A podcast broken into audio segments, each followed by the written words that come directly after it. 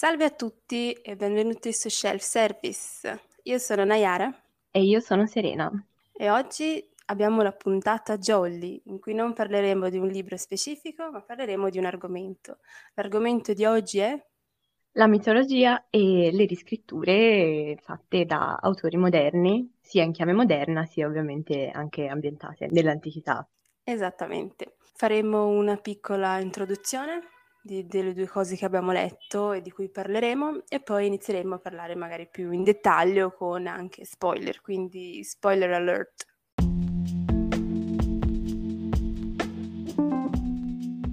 Iniziamo con Serena, visto che è il suo argomento di studio, quindi prego Serena, introduci l'argomento quello che hai letto. Allora sì, sto scrivendo la tesi su Circe di Madeleine Miller, che abbiamo anche già postato come sneak peek sulla nostra pagina di Instagram. Secondo me è un argomento molto interessante perché soprattutto Circe si inserisce un po' in un filone mh, americano, ma anche, ma anche inglese, che prende miti antichi in cui sono presenti delle figure femminili che magari vengono un po' trascurate o comunque non vengono sviluppate proprio nel loro- nella loro pienezza e le rendono protagoniste di questi romanzi. Ed è molto interessante perché sono proprio autrici donne che hanno iniziato a fare questa cosa. Quindi Madeleine Miller, un'altra che mi viene in mente che ha avuto molto- molta risonanza anche in Italia è Pat Barker, che ha scritto Il silenzio delle ragazze, non so se Mm, ho sentito parlare, sì. è l'Iliade dal punto di vista di Briseide, detto così in soldoni perché... Mhm. Oppure mm, Natalie Haynes che ha scritto Il canto di Calliope, anche questo prende un po' i punti di vista di varie donne che hanno partecipato, che comunque hanno trovato parte nella guerra di Troia e parla della guerra dal loro punto di vista. Mhm. Questo per menzionare i due più famosi, poi ovviamente ce ne sono No, abbastanza sicuramente anche in ci sono anche, cioè, da, da- da milioni di anni che ci sono questi miti. Certo. Durante la storia ci saranno stati, però è interessante vedere che magari ogni epoca, cioè te magari hai preso ora le autrici di, di ora, no? E Sì. però sicuramente in ogni epoca ci sarà stato un autore eh, o qualche autrice che ha riscritto e da lì si è visto la società com'è in quel tempo, cioè gli autori scrivono secondo non solo il punto di vista proprio personale, ma anche come la società vede queste cose, no? Sì, alla fine i miti sono universali, diciamo, anche perché cioè, se ci sono degli studi ovviamente dietro tutte queste cose che sto dicendo, ehm, Eh, certo. se si va a ricercare proprio le, mh, i particolari più ampi, nel senso ci sono dei, mh, delle caratteristiche che si ritrovano nei miti di ogni cultura del mondo. Una persona che si trova in India e una persona che si trova in Sud America, magari avere delle storie che hanno degli argomenti in comune o dei, mh, degli elementi narrativi in comune, certi tipi di personaggi che ricorrono sempre, ovviamente a parte il buono e il cattivo, ma c'è comunque sempre tipo la strega o comunque le trasformazioni. Il trickster, appunto, c'è quasi Il sempre. trickster, esatto. Infatti, prima o poi mi piacerebbe parlare magari della mitologia del folklore brasiliano, visto che mi sembra che sia poco conosciuto. Oh, essendo brasiliana, mi piacerebbe portare parlarne di più. E anche lì abbiamo il nostro trickster, che Certo. è abbastanza divertente come storia. so, magari ne parliamo in un'altra puntata jolly. Esatto, sì, ci sto. Come c'è anche Loki, no? O non so, sicuramente ci sarà qualcuno simile nella mitologia greca, in quella Erme. romana. Hermes è il trickster. Sì. Ah, sì, sì, è vero, perché da piccolino ne combinava di tutto e di più. Sì. Me lo ricordo. E sicuramente ci saranno in altre parti del mondo, quindi questi archetipi, dici, narrativi ci si ritrovano un po' ovunque. Sì, esatto. È interessante, cioè, è fighissimo. Cioè, penso che a tutti piaccia un po' la mitologia, quindi è un bel Sì, a argomento quel, a quel non so che che ti fa che ci proprio... accomuna. Esatto, sì. Bene, oggi parleremo nello specifico di ben due personaggi femminili che sono stati rivisitati sicuramente tantissimo nel corso del tempo, ma eh, in particolare recentemente. Serena, cosa hai letto? Circe di Madeleine Miller. Io invece ho letto Lore Olympus di Rachel Smith, Rachel Smith, Smith, non so mai come pronunciarlo, che non è ancora un libro, sta per essere pubblicato un tomo enorme chi lo ha letto lo sa che è enorme, Lore Olympus, è iniziato nel 2018 e tuttora continua. È un fumetto pubblicato su Webtoon tutte le domeniche ed è abbastanza lungo.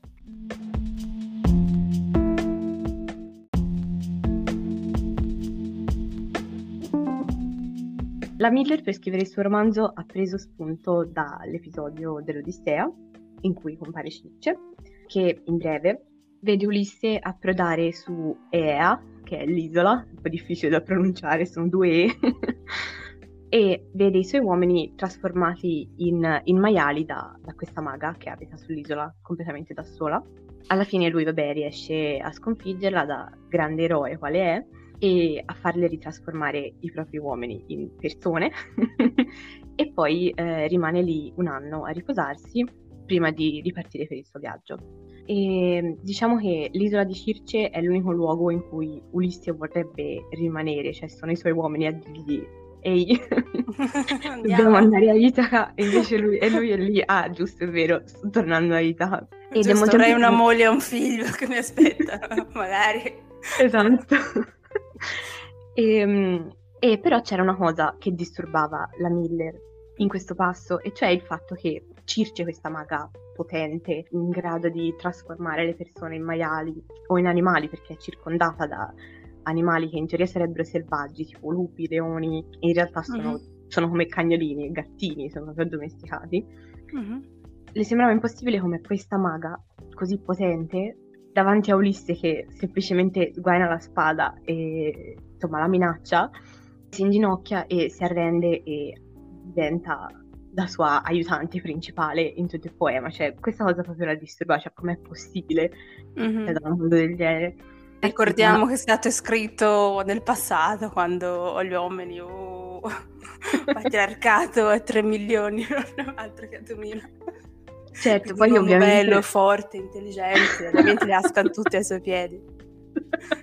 Giusto. E poi ovviamente ricordiamoci che quella parte lì la sta raccontando Ulisse ai Feaci, eh, quindi come dice eh, anche la Miller, eh, vuoi, eh, vuoi che non ci sia un po'... eh. La tira su... eh, lui è tipo praticamente in quel punto lì è tipo Dante no? che mi ricordo sempre questo commento di una mia amica di scuola che dice ma lui se la canta e se la suona cioè ha fatto tutto lui è tutto lui capito esattamente, esattamente. Quindi la Miller che ha fatto? Ha preso e ha detto, va bene, l'Odissea è raccontata da Ulisse, racconta di Circe dal punto di vista di Ulisse, bene, e io racconterò di Circe dal punto di vista di Circe.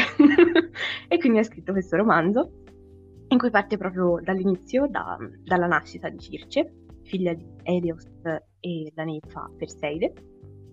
Parla dei suoi fratelli, fra cui Pasifae, che ricordiamo per il Minotauro, è la madre del Minotauro, e Ete, che è il padre di Medea, un'altra mhm. maga molto potente della mitologia, e poi aggiunge anche un altro fratello che è Perse, che in realtà non compare nella, nella mitologia, nelle fonti antiche, ma compare un po' così, diciamo, è un'aggiunta della Miller. Mm-hmm. Perché infatti, cioè, la Miller ha preso varie fonti l'Odissea si è detto, ma anche le metamorfosi di Ovidio per esempio, però si è anche inventata delle cose, diciamo, per creare un po' una storia unitaria.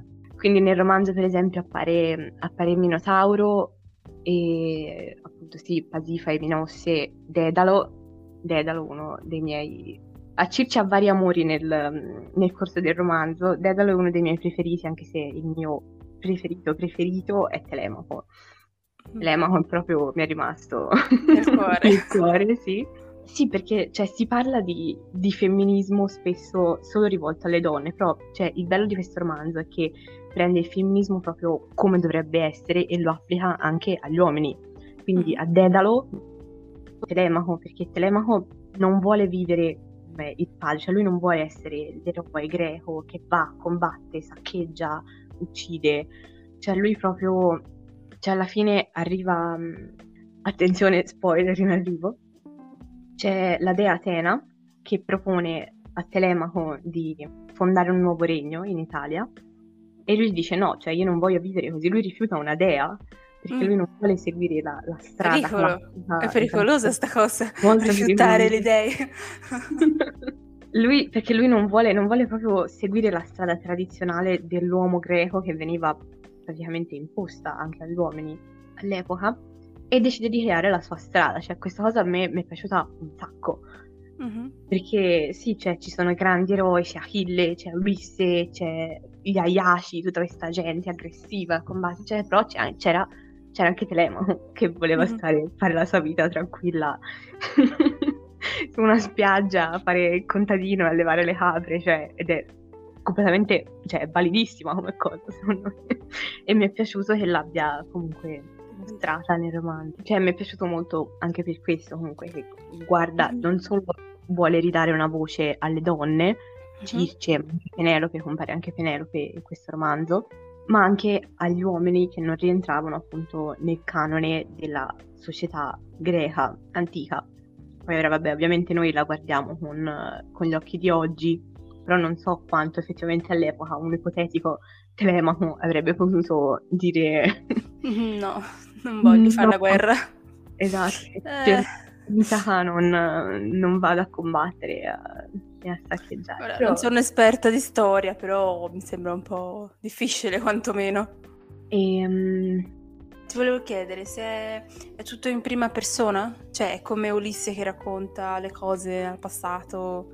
Sì, sì, no, è in prima persona e lei racconta al passato praticamente. Cioè, a volte anche commenta quello, quello, che dice, tipo all'inizio quando lei vive, vive ancora nel palazzo del padre Elios, racconta tutto com'era la vita lì e poi dice mm, eh, all'inizio pensavo che tutta la mia vita sarebbe stata in quel modo e mi sono, mi ero proprio rassegnata a vivere nel palazzo di Elios circondata da ninfe, la cui unica il cui unico scopo nella vita era trovare un marito o sparlare delle altre ninfe, insomma, ci sono proprio commenti in questo modo in cui lei rivive appunto, mentre ci racconta a noi la storia della sua vita, vive tutti, tutti i vari episodi e li commenta anche in parte, diciamo.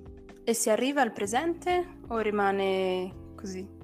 Mm, cioè, tipo, allora... visto poi Ulissi a un certo punto arriva al presente e poi Pile riparte e ritorna a casa.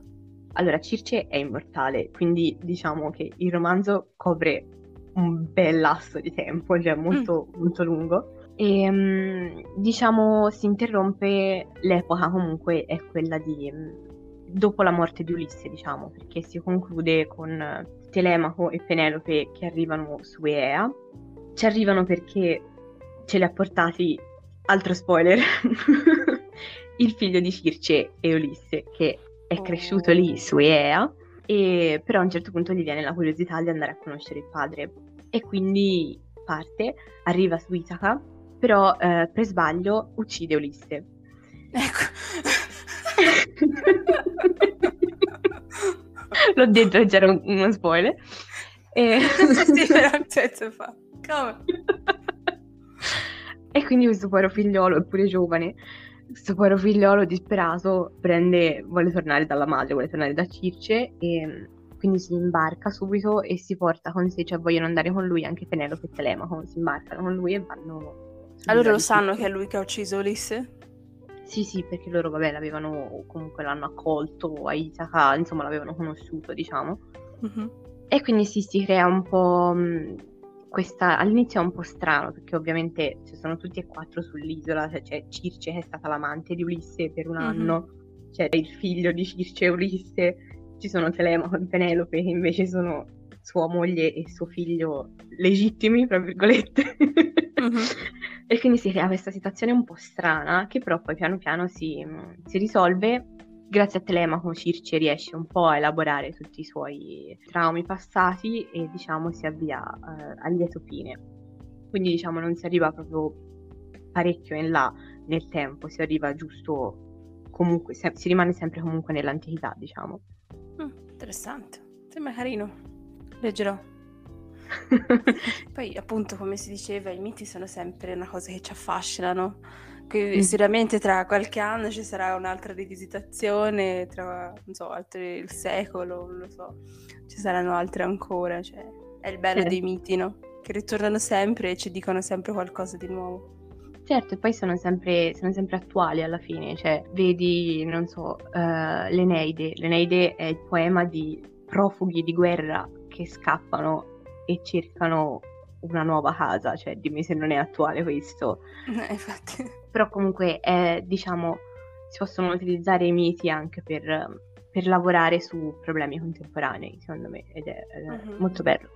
E dà adito anche a, a nuovi creativi, no? artisti, scrittori, scenografi, cineasti, no? tutti artisti di tutti i modi di esplorare anche la loro creatività, di rifar vedere un mito in un altro modo. Certo, sì, anche perché cioè, non, non, è che uno danneggia un mito a, a riscriverlo, a rivisitarlo, eccetera. Cioè, in realtà non è una cosa chissà così tabù, cioè studiando un po' la vita della Miller ho letto che lei all'inizio era proprio terrorizzata dal mm-hmm. fatto di riscrivere i miti perché lei comunque è studiosa di greco e latino, cioè ci ha dedicato proprio tutto il suo percorso accademico sulla letteratura antica. Mm. E lei era proprio spaventatissima che qualcuno le dicesse cosa stai facendo cara, non la puoi toccare. Eh, quando sì. in realtà... Quando C'è in realtà sempre sei... quel rischio, non dico, no, queste cose non ti toccano. esatto. quando in realtà c'è, i miti vivono di riscritture, cioè sono arrivati fino ad oggi perché sono stati riscritti e raccontati milioni di volte. Sì, ma anche quello che ci è arrivato come classico, no? Cioè di Omero, dico, cioè non si sa neanche se è esistito questo Omero. Chissà esatto. quante volte l'avranno riscritto e ridetto e ricosato tra prima ancora di... che arrivasse lui, no? Esatto, esatto. Quindi, in conclusione, leggete Circe di Madeleine Miller e già che ci siete anche la canzone di Achille, perché merita molto anche quello, se ce la fate in inglese, se no anche le traduzioni italiane sono molto valide. Mi è piaciuta molto la traduzione di Circe, mentre la canzone di Achille l'ho letto in, in inglese, perché ancora non era uscito in Italia. Madeleine Miller, diciamo, è una delle... non ha scritto molto, però è una delle scrittrici contemporanee che mi piacciono di più, mm. perché comunque ha uno stile molto, sì, diciamo, ricorda un po' i poemi antichi, lei, eh, comunque si è detto lei è una studiosa di classici, quindi diciamo sa quello che fa.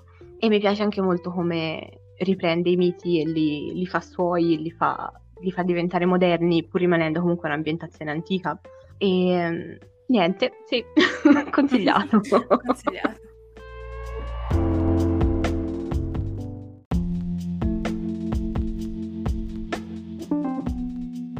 Io invece parlerò di Lore Olympus. È questo romanzo sotto forma di fumetto, di webcomic anzi, visto che è nato su internet e che è pubblicato, come dicevo prima, su Webtoon, che è questo sito e anche un'app per chi fosse interessato, in cui ci sono svariati webcomic, cioè veramente qualsiasi sia i vostri gusti, io penso che troverete quello che vi piace e uh, è particolare come formato perché non si scorre a pagine, quindi in modo orizzontale, ma si scorre proprio come il telefono, cioè si scrolla, come si dice, scroll, no? In su, si fa swipe, swipe, swipe, swipe, si scrolla. e quindi è tutto in verticale, che permette appunto all'autrice Rachel Smith, Smith non so come si pronuncia più bene, però diciamo Smith, più semplice, di cambiare anche il modo in cui si guarda il fumetto. Per esempio, quando si cambia location, cioè quando si cambia scena, invece di appunto girare la pagina, devi continuare a scorrere.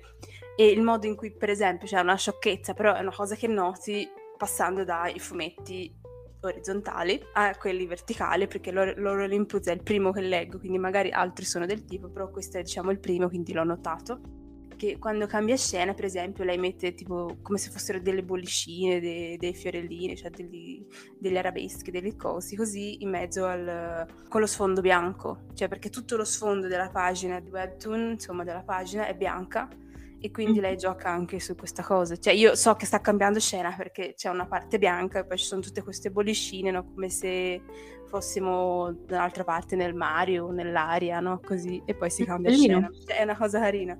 Sì visivamente è molto bello e molto d'impatto perché tutti i personaggi sono tutti di un colore unico. Mm-hmm. Non so se mi spiego, cioè per esempio, appunto parliamo di Persefone e Ade, sono i protagonisti di questo, di questo fumetto, di questo webcomic.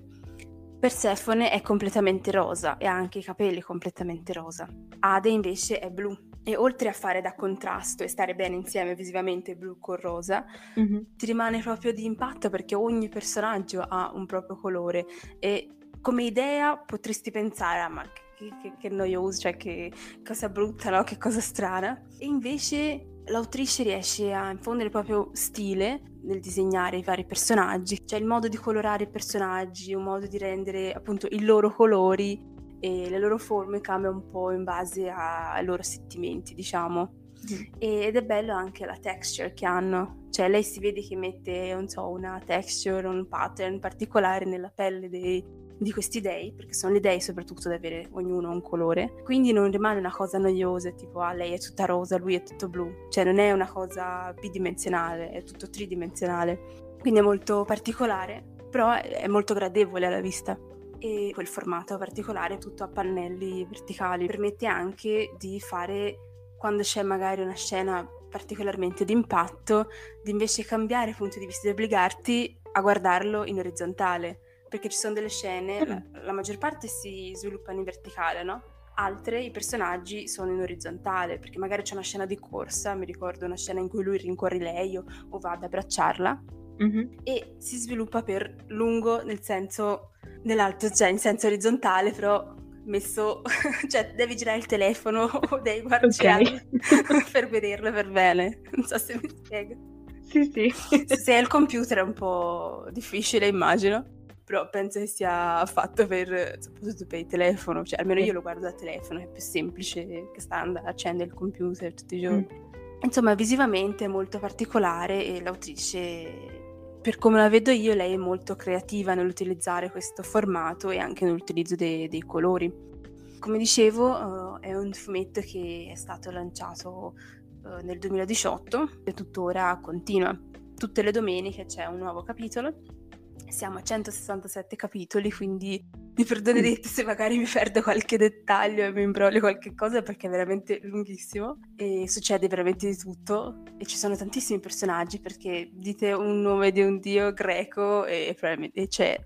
Anche solo così di, che si vede in sfondo, però c'è Insomma, appunto, è da un po' di tempo che c'è, quindi è un po' lungo e continua tuttora, quindi non posso neanche spoilerare il finale, quindi tranquilli perché non è finito. L'unica cosa si sa, appunto, essendo il mito riguardante Persefone e Ade, alla fine staranno insieme e si sa, cioè, quello, cioè, no, il mito è quello per chi non... cioè ormai penso che chi è rimasto a ascoltare i miti un po' li conosca, però ricordiamoli qual è il mito di Ade e Persephone. È il mito secondo il quale Ade, il dio degli inferi, si è uh, invaghito di Persefone, figlia di suo fratello Zeus e di Demetra, e voleva appunto una moglie, voleva una moglie e Zeus gli ha dato il permesso, vai, prendi Persefone, portatela a casa. Tipico di Zeus, no? sì, sì, tanto lui interessa niente. È un bel personaggino anche in loro Olympus, eh, lo dico.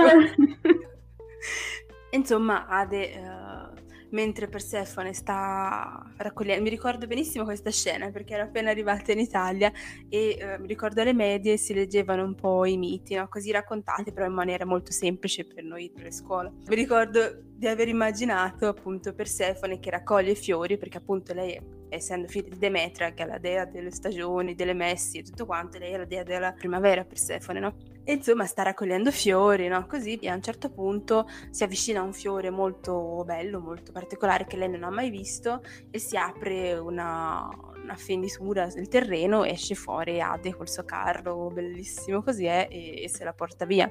Demetra ovviamente si incavola tantissimo e per vendicarsi, insomma, per riavere Persefone, decide di non far più fiorire niente, le messi, le... qualsiasi pianta, qualsiasi cosa la... la fa morire, insomma. C'è un problema perché le persone iniziano a morire e quindi Zeus cerca di dire vabbè dai, dai, facciamo, veniamoci incontro. Visto che è lui che ha causato tutto quanto. Eh. e quindi dice, ah, dai, ridagli, ridagli la figlia. Piacere, se no qua muoiono tutti, non abbiamo più mortali che ci fanno i sacrifici, che pregano per noi. E Ade, insomma, gli fa mangiare a Persefone il famoso melograno, no? Che iconograficamente è rimasto associato a Persefone, no? E anche ad Ade. E lei ne mangia tipo sei semini e siccome mangia questi sei semini, allora è, co- è legata definitivamente a- all'Ade e quindi deve stare sei mesi nell'Ade e sei mesi sulla Terra e quindi attraverso questo mito anticamente si spiegava il cambiamento delle stagioni, no? Durante i sei mesi in cui Persefone è sulla Terra, Demetra è felice e quindi è primavera ed estate, ci sono i semi, cresce tutta la natura, è rigogliosa, no? Mentre invece quando torna da Ade è autunno e inverno e quindi inizia un po' a morire le piante, non c'è più quella gioia, non c'è più la natura rigogliosa, verde, fiorita, colorata come, come in primavera e in estate. La Smith ha deciso di riprendere questo mito per eh, rivisitare appunto il fattore del, del rapimento. Infatti qua Persefone non è stata rapita, ma si è in... cioè loro si sono innamorate, cioè è una cosa molto direi, eh, vabbè, uno se lo fa immaginare, prendi invece di dire sono stati rapiti, sono innamorati, però secondo me lo fa in modo molto molto carino, cioè c'è molta introspezione nei personaggi. Persefone è approfondita veramente, cioè è un, è un personaggio che non è passiva come nel mito. Nel mito lei è quella poverina, viene rapita e poi ti è, mangia questo, poi vai di là, vai di qua, cioè praticamente sono gli altri a decidere tutto per lei. Invece qua cioè, partiamo proprio da questo. Lei è molto dipendente da sua madre. Qua inizia che lei è siciliana, tra l'altro, Mm. E vive sulla Terra con sua madre e tutte le altre ninfe, no? Sua madre decide tutto per lei, la fa studiare, cioè proprio quelle madri elicottero, no? Come si dice in inglese, elicottero, che controllano tutto, qualsiasi cosa, e infatti lei si sente un po' in gabbia. Questa cosa è molto approfondita e inizialmente appunto parte che lei è, è giovane, comunque è una dea abbastanza giovane, e vive sulla Terra, non è mai andata ne, nell'Olimpo, e quindi non ha idea di come funzioni, perché la cosa carina è che la Terra, il mondo mortale, diciamo, è uh, fa- rappresentato come era all'epoca degli antichi greci. Invece l'Olimpo è come ora da noi, cioè è tutto tecnologico, ci sono gli palazzi, gli edifici, le macchine, i telefoni, internet, tutti i vestiti, i figoni, i tacchi, trucco, parrucco, no? tutto molto elegante, tutto molto bello. E quindi già è carina questa cosa. Sì, molto. E quando gli dei discendono nel mondo mortale si vestono come li vediamo come erano rappresentati poi nei miti, no? Con uh, l'alloro sui capelli o con le loro cose, i, i loro simboli del potere, no? Queste cose qua. Persefone, essendo cresciuta nel mondo mortale, non ha idea, neanche, non ha un telefono, non sa cos'è un'email, non sa niente, proprio innocente. Anche perché sua madre non ha fatto mai conoscere niente, cioè lei non vuole farla vedere neanche da, da nessuno neanche da Zeus, perché qua sapete neanche da Zeus che è suo padre, no, suo padre nel mito, però qua non sono proprio uguali le relazioni, perché sennò chiaramente con gli occhi di oggi saremmo tutti, eh, ma è suo padre, è suo zio, è suo cugino, è suo di qui, è suo di là. sì, no, erano un po'...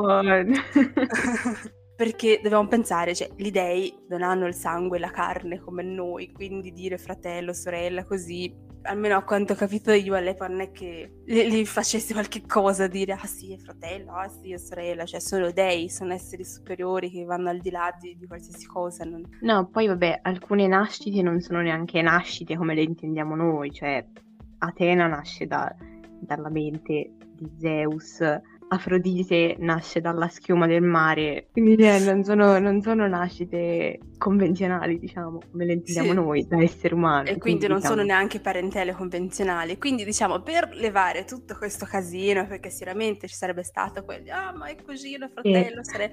lei ha tolto buona parte di queste Onesto. parentele, così almeno non c'è problemi. E insomma, lei non è figlia di Zeus.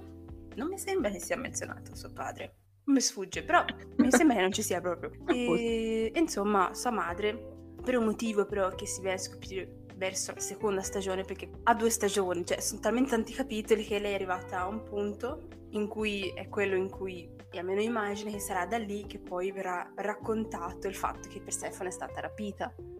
Ma quindi, cioè, la storia è molto lenta, nel senso non, non è che inizia, cioè, loro si innamorano rapimento pseudo rapimento e poi succedono cose altre. Cioè, ancora non ci siamo arrivati al rapimento come no, infatti, hai ragione, scusi, io non parto. Sono partita da una cosa e poi salto da una cosa all'altra. Allora, inizio.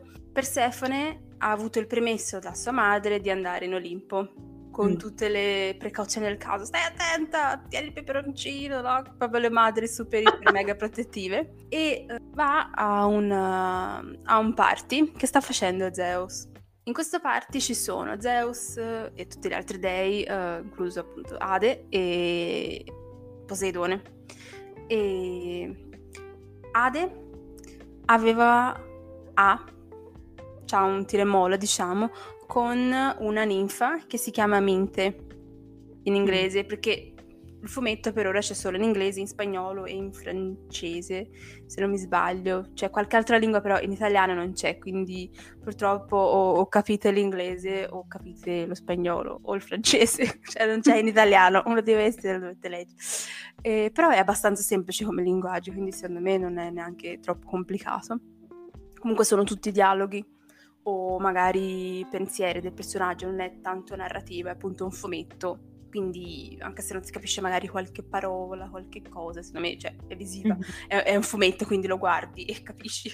Anche perché i personaggi sono molto molto espressivi, cioè è proprio anche molto divertente da vedere le loro espressioni. Insomma, dicevo, c'è Minte che, forse la parola vi, vi suonerà qualcosa, Minte, Mint, è la menta, e mm. lei è il, il personaggio secondo i miti, e infatti Rachel Smith si è rifatta anche lei, non è, non, ora non ho approfondito la sua biografia, però non so se sia una studiosa di greco-latino, ma lei ha detto proprio di essersi ispirata a tutti i libri che ha trovato sugli dei, sulla mitologia, quindi la metamorfosi di Ovidio, Ovidio uh, l'Iliade, l'Odissea, um, gli, gli inni, di, di, di, di antichi, insomma, gli altri mm. libri di autori recenti tipo The Greek Myths di Robert Graves, perché lo sto, è in inglese che lei ha scritto, quindi non so se c'è un corrispettivo in italiano, mi spiace, o Le opere i giorni di Esiodo e altre cose così, quindi si è rifatta sui miti, ovviamente le ha ricambiate un po', però insomma Minte è il personaggio che secondo non so quale di questi specifici, però è poi trasformato nella pianta di menta da. Persefone. Ah. Quindi se uno sa, prima o poi se l'aspetta che succeda eh, qualcosa. sì. E, insomma, Mente ha appena avuto una discussione con Ade, insomma loro fanno questo tiro e molla sempre, è una relazione molto tossica, mm. quella tra loro, perché lei è molto violenta, proprio anche fisicamente a volte, non solo a parole, e però non si lasciano, c'è questa relazione un po' strana e molto tossica ed è una cosa anche interessante appunto di, di questo fumetto che non solo appunto vuole rivisitare miti e dire no guarda non è stata rapita, lei ha deciso di andare a vivere con lui perché lo amava ma eh, ci sono appunto anche approfondimenti e focus su relazioni che sono cose modernissime che vediamo ora, no? relazioni tossiche, familiari, relazioni tossiche nel senso proprio di romantiche, cioè relazioni, relazioni di amore, tra virgolette, sì. tossiche, uh, persone violente, uh, c'è anche un episodio di stupro, insomma, cioè, ci sono anche cose importanti, nel senso proprio eh, emotivamente forti, e mm-hmm. traumi, abusi, queste cose qua, oltre a essere anche molto divertente. E insomma, Ade a questa festa di Zeus è un po' scazzata perché si è appena litigato con Minte, vede Persefone, che è questa ragazza, uh, come ho detto, è tutta rosa, e, ed è una cosa anche questa molto carina, lei è un po' curvy e, è piccolina, e insomma Ade cioè, non dico amore a prima vista, però insomma un'infatuazione, dice madonna, quanto è bella, insomma fa dei commenti, apprezza, no? Come... Certo. apprezza, diciamo. E, però dice che, questa è una cosa che fa ridere, dice che lei, secondo lui, è più bella anche di Afrodite. Mm. Aia. Molto pericoloso anche questo. Aia. Afrodite, attenzione, eh. attenzione. Ce lo ricordiamo, ha fatto iniziare la, la guerra perché, esatto. perché Paride ha dato la mela a, a, a quell'altro e non a lei. Ricordiamoci. Quindi... Insomma, inizia che Afrodite dice, ah sì? più bella di me, ok, vediamo. E convince suo figlio, Eros, a ubriacare Persefone, quindi iniziamo subito le cose positive. Eh. e uh, lasciarla nella macchina, nel sedile dietro della macchina di Ade. Mm-hmm. E la lascia lì perché dice: Ah, così lei si rende ridicola e sarà orribile ai suoi occhi, no? Cioè, lui non ha intenzioni troppo cattive. Cioè, lei dice la voglio rendere ridicola e basta, non è che vuole farle succedere cose brutte, diciamo, così sarà ridicola, tipo ebriaca. Però diciamo che Ade invece si comporta da gentiluomo, la riporta a casa, cioè, tranquillo, però iniziano a parlare, da lì inizia ad esserci questo interesse reciproco, diciamo. Non, non, è amore a prima vista, però c'è questa scintilla che scatta, diciamo. E inizia che Persefone ha avuto il permesso di andare nell'Olimpo da parte di sua madre perché, cioè con la condizione di entrare a far parte de, del c'ha un nome inglese lunghissimo, però insomma è un club per dee single, in cui ci sono Atena, uh, Artemide e, uh, oddio, come si chiama la dea, quella del focolare? Estia. E, insomma, Estia è la, la, capa, diciamo, di questo gruppo, perché questo gruppo cosa fa? Dà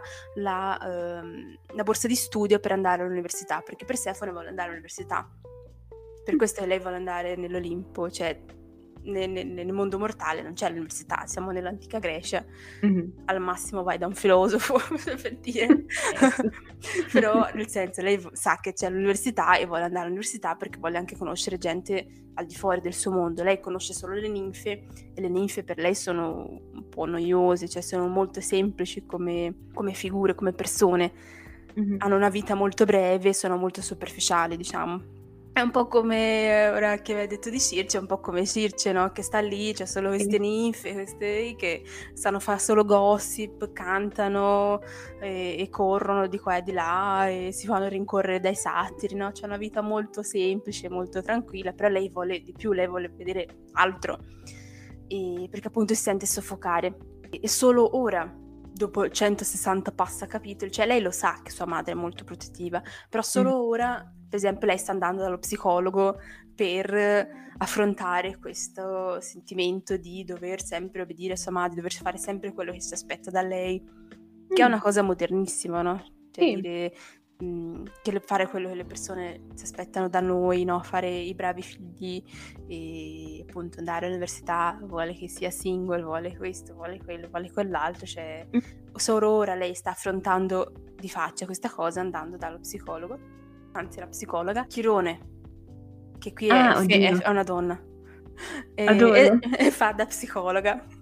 E, che è una cosa recentissima, proprio negli ultimi capitoli e quindi c'è tutto questo, cioè te pensa appunto, è iniziato il 2018, ogni domenica c'è un, c'è un aggiornamento in un capitolo, c'è stato un periodo in cui lei è andata, ha fatto un po' di pausa, però insomma mm-hmm. praticamente ha continuato sempre, quindi sono, siamo a 167 capitoli, solo adesso lei sta affrontando proprio di, di petto questa cosa e questo, mm. i suoi sentimenti e quello che prova e quello che è successo perché appunto, come ho detto, spoiler, spoiler, spoiler, c'è stato anche uno stupro mm. e, e, l'ha subito lei.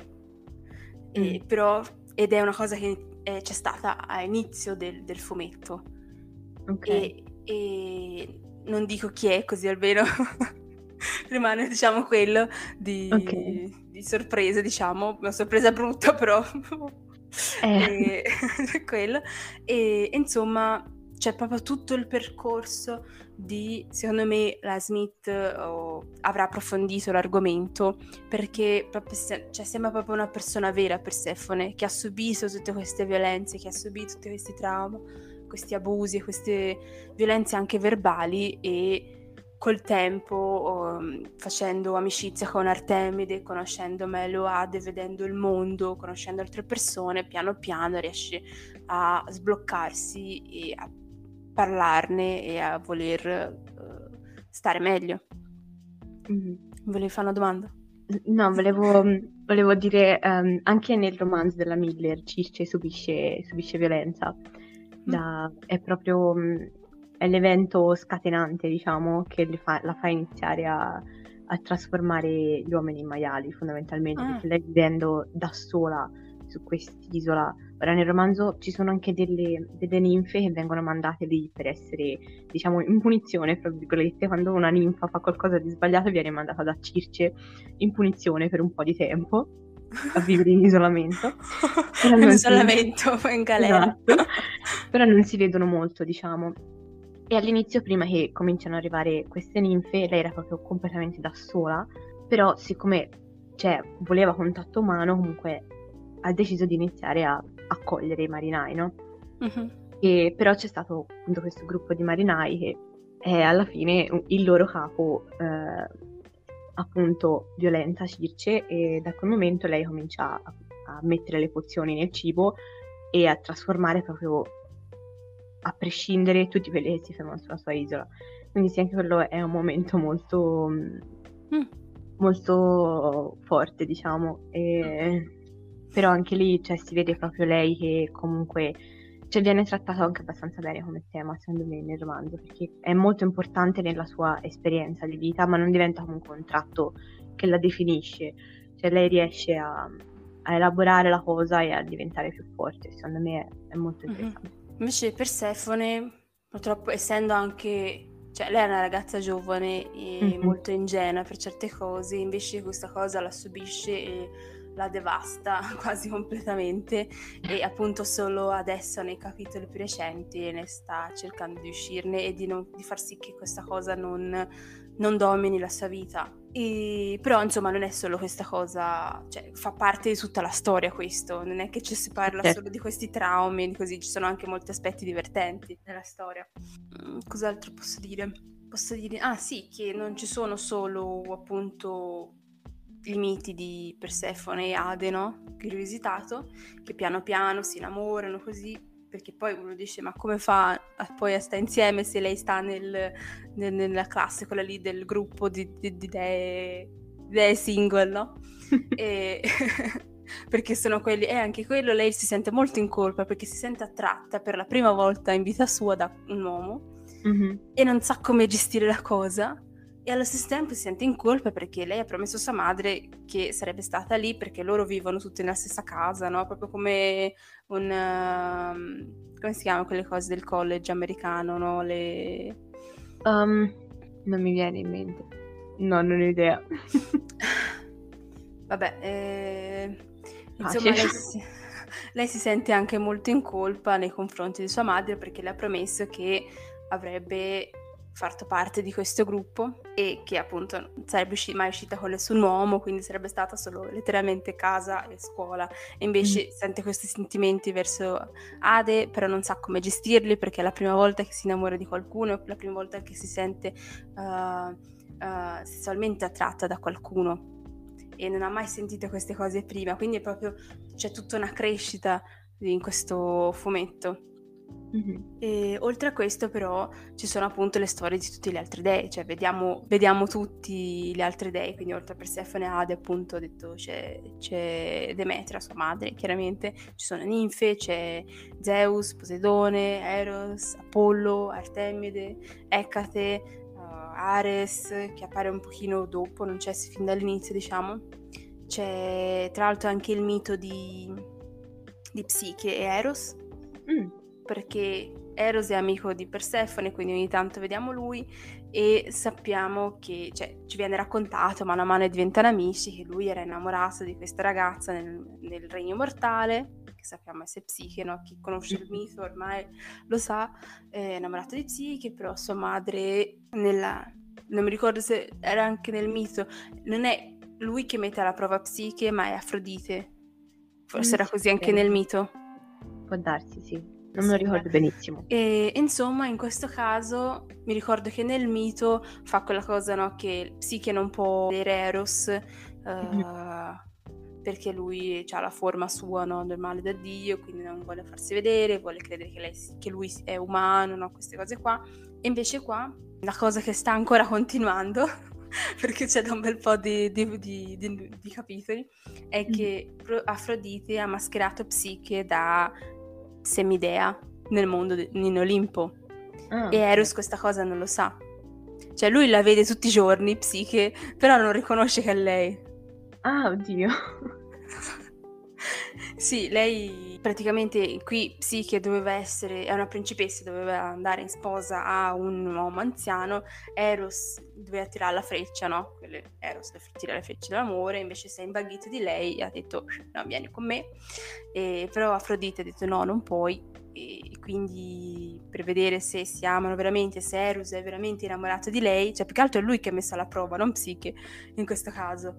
Ah. Perché è lui che deve riconoscere Psiche che è ora sotto forma di, di ninfa. Mm-hmm.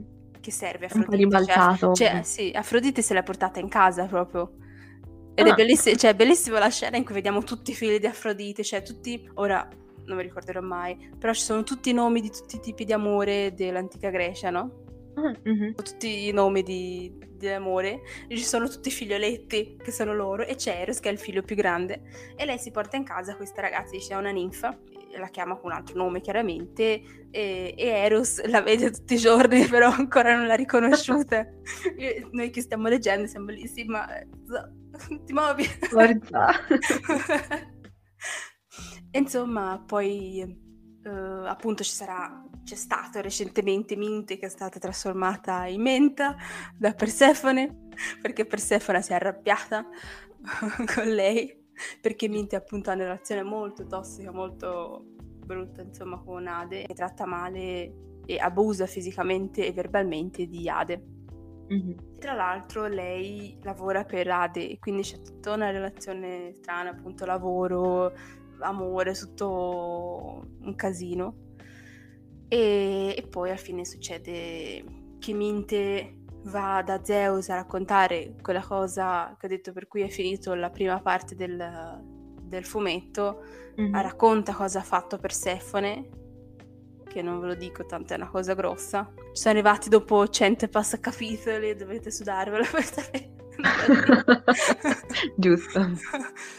Insomma, Persefone già era abbastanza agitata, ha saputo chiaramente che è dall'inizio che cerca di fregare Persefone, perché tipo Persefone poi ha chiesto il permesso a Era, perché Era è quella che presiede i matrimoni nel, nell'Olimpo, mm-hmm. no? lei è la dea dei, dei, matrimoni, e quindi Era diciamo è dalla sua parte per farle stare con, con Ade, no? E, e ha chiesto a Era il permesso per poter lavorare e quindi stare più vicino ad Ade, diciamo e, ed è andata a lavorare da Ade che ha questo edificio enorme degli inferi, no? tipo Underworld Corporation, una roba così. ed è bellissimo. Ed è bellissimo. E insomma, Minty è la segretaria di Ade e per esempio quando Persefone arriva le, la fa sbagliare strada, la manda nel posto peggiore de, degli inferi oh. possibile e immaginabile e, e questa cosa Persefone non la dice perché mm. non vuole mettere nei guai Minte o comunque non vuole dare fastidio a Ade, non vuole che lui si arrabbi con, con Minte, no? insomma è molto, diciamo si tiene molto le cose per sé.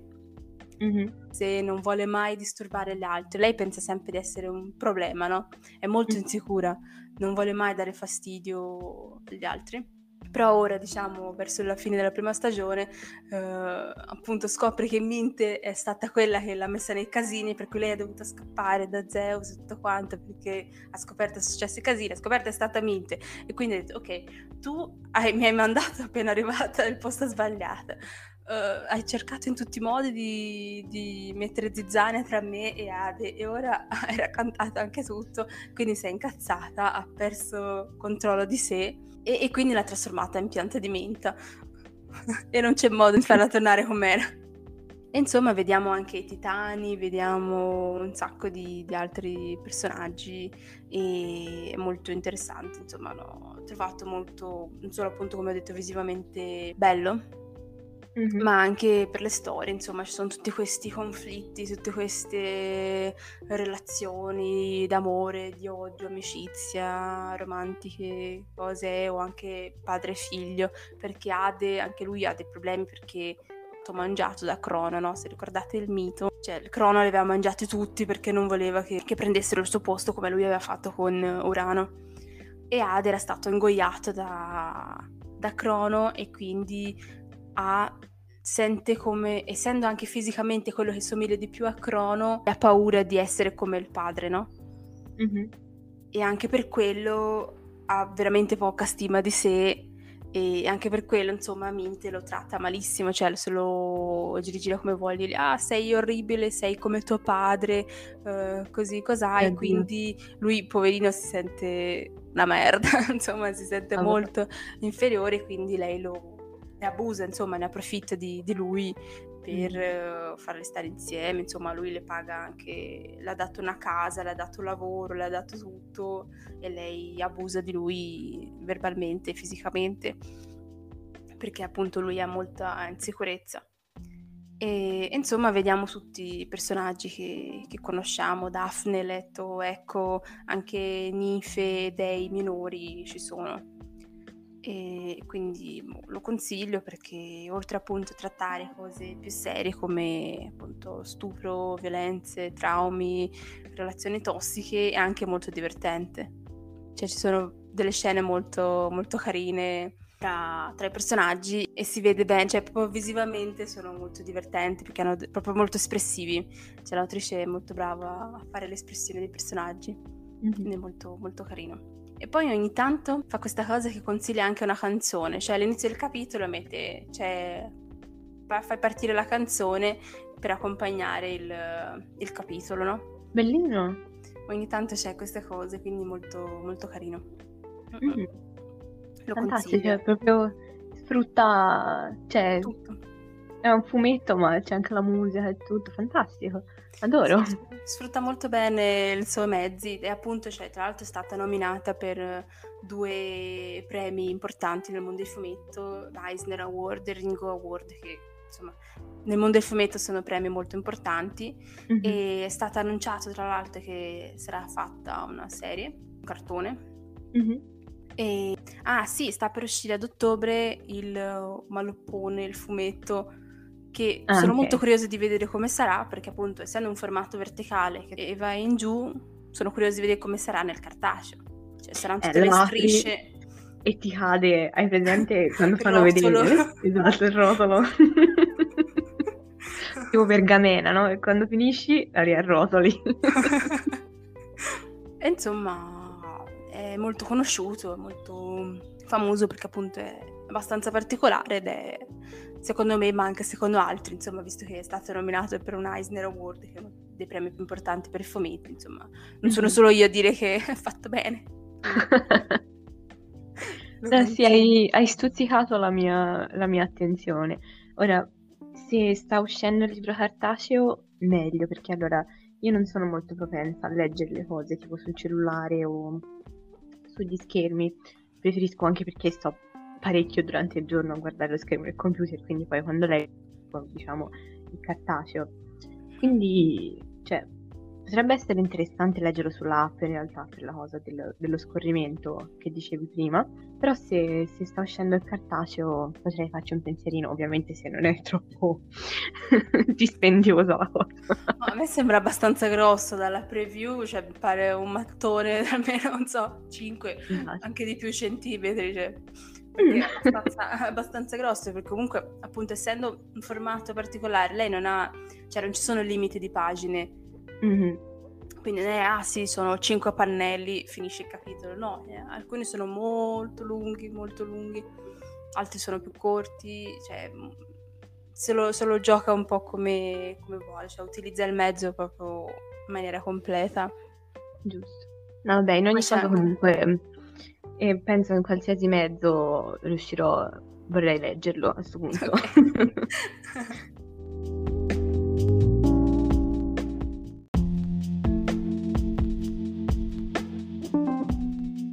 Mi sembrano entrambe rivisitazioni di, di personaggi femminili, appunto volevamo parlare di, di, queste due donne, Circe e Persefone, che come ho visto piano piano, cioè Circe è già adulta nel senso nel, nel libro, no? Quindi racconta quello che è successo in passato, quindi invece in, in loro Olympus eh, seguiamo passo passo il percorso di Persefone, però insomma si intravede già per lei come per Circe che piano piano insomma riprenderà il controllo della propria vita, del proprio potere e soprattutto del proprio corpo, mm-hmm. essere se stessa e non quello che gli altri vogliono che lei sia. Mm-hmm. E, e, quindi penso che si andrà verso quella direzione come in Circe, no? che penso, prende proprio il controllo della propria vita e diventa una donna super potente. Sì.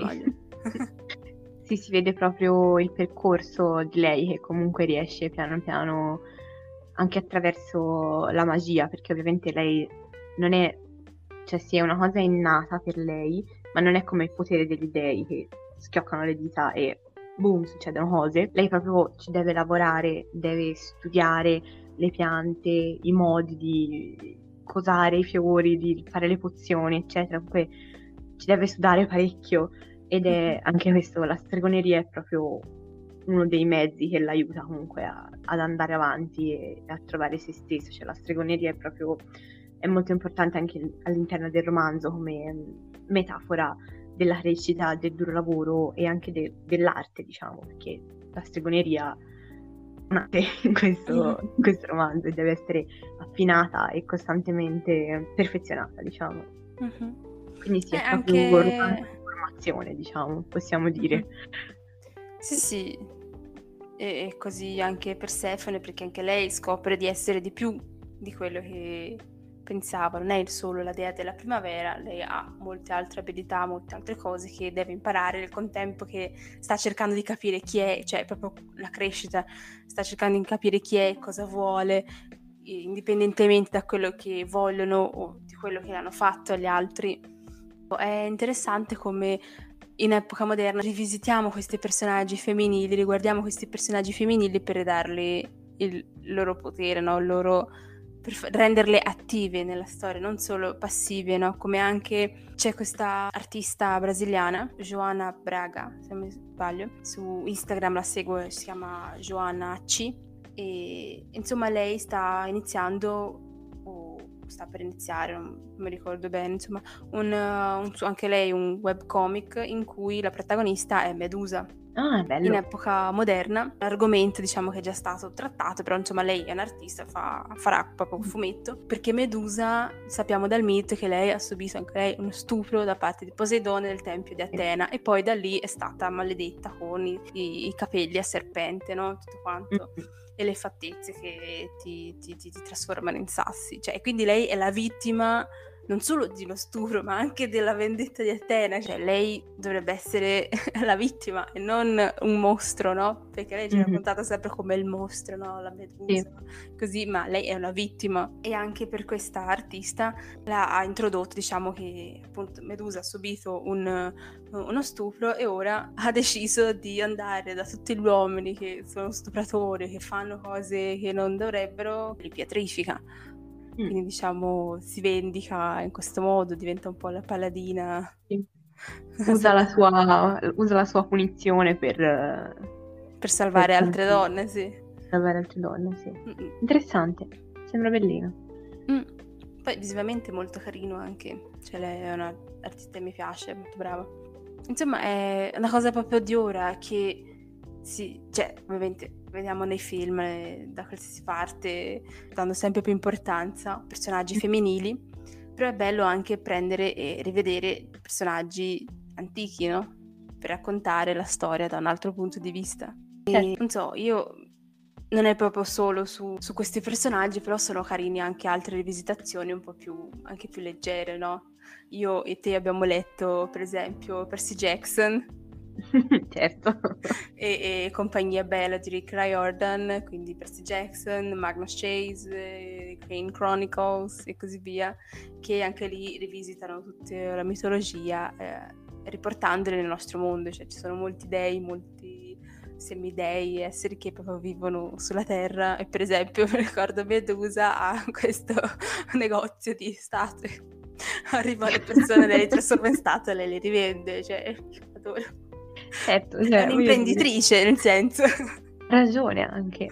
Ed è bellino comunque che anche Rick Riordan poi si sia impegnato per portare anche altre, altre mitologie, non solo quella greca, romana, egizia, cioè ha proprio, cioè, una serie di, di, romanzi di altri autori, ovviamente non, non scritti da lui, mm-hmm.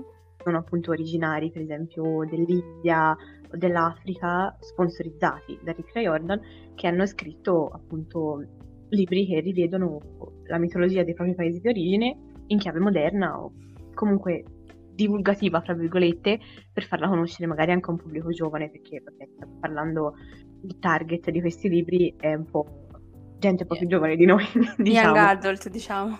Esatto, sì. E comunque, cioè, sì, è, è molto bella anche questa cosa, secondo me, che portare tutte le mitologie del mondo a essere conosciute in questo modo dalle persone, farle diventare cultura popolare, cioè i miti sono troppo bellini per non essere conosciuti da tutti, dai. Sì, infatti. Cioè, poi non ha senso la cosa di dire, ah, i classici non si toccano. No, i classici, cioè, sono classici perché sono stati ritoccati e ridetti e riscritti nel secoli finché non sono diventati quello che sono. Quindi è proprio nella loro natura essere rimescolati, rivisti, perché poi da qualsiasi punto di vista lo guardi, con la società che cambia, con le cose che cambiano, puoi guardarlo da un altro, mo- da un altro punto di vista e trovare qualcos'altro che comunque ti dice qualcosa di importante, come anche uh, per esempio il mio autore preferito, uno anche della serie, uh, Neil Gaiman, che ha scritto Glass, uh, Red Glass and Apples, non so come si chiama in italiano, che è praticamente un fumetto però, in cui Biancaneve è la cattiva, diciamo. Cioè, un... mm. non ho letto proprio per bene, ho letto la trama, non l'ho trovato il, fumetto. Ed è una cosa che ho scoperto, tra l'altro, uh, leggendo un post di, di, Tumblr e la gente dice che i social non servono a niente, vedi? La gente parla anche di cose interessanti e belle, perché se ci pensi, Biancaneve è bianca come il latte, ha le labbra rosse come il sangue, i capelli neri come la notte. E, e, la gente, e uno ha scritto, ma... Eh, e uno ha scritto, ma a queste descrizioni mi aspetto un vampiro. Eh. e infatti mi sembra in game c'è il Red and Apples, come si chiama, insomma, cercate nel game, trovate di tutto di più perché anche lui è un appassionato di mitologia, ha scritto di tutto di più e in questo qua eh, Biancaneve è la cattiva. Bellino. Oppure c'è anche, cioè, è un racconto che però poi è stato illustrato, non mi ricordo ora il titolo, sta sfuggendo perché alcuni li ho letti in inglese quindi mi sfuggono un po'. E praticamente qua invece è Biancaneve che abita in un regno e va a salvare... Ah, The Slipper and the Spindle. Eh, e va a salvare la Bella Addormentata. Oh. Sono regni confinanti. Mm. E Biancaneve dice basta, io mi sono stufata, sta a corte più o meno. Dico, l'ho letto tempo fa, quindi... Però nel senso, non, sono, non è un mito della mitologia biancaneve, però è una storia classica ormai, no? E uno dice no, classici non si toccano, no, classici vanno rivisti, vanno raccontati, se no eh, rimangono lì a far polvere, nel senso esatto. non ti danno più niente se non li riguardi e non provi a rivederli. E in questo qua c'è Biancaneve che dice no, basta, mi sono stufata, prendo e vado a salvare, vado da un'altra parte, lei ha la spada, l'armatura, tutto quanto, combatte proprio eh? e va a salvare Bella Addormentata per dire. Fantastico. E, e niente, cioè, non ha senso secondo me la cosa di dire deve stare lì, no? al classico non si toccano, se non si fanno mai, eh, non, cioè, rim- quella cosa rimane lì e non ti dice più niente, invece magari se la prendi e la, la cambi prospettiva ti può dire qualcosa in più. Sì, concordo in pieno.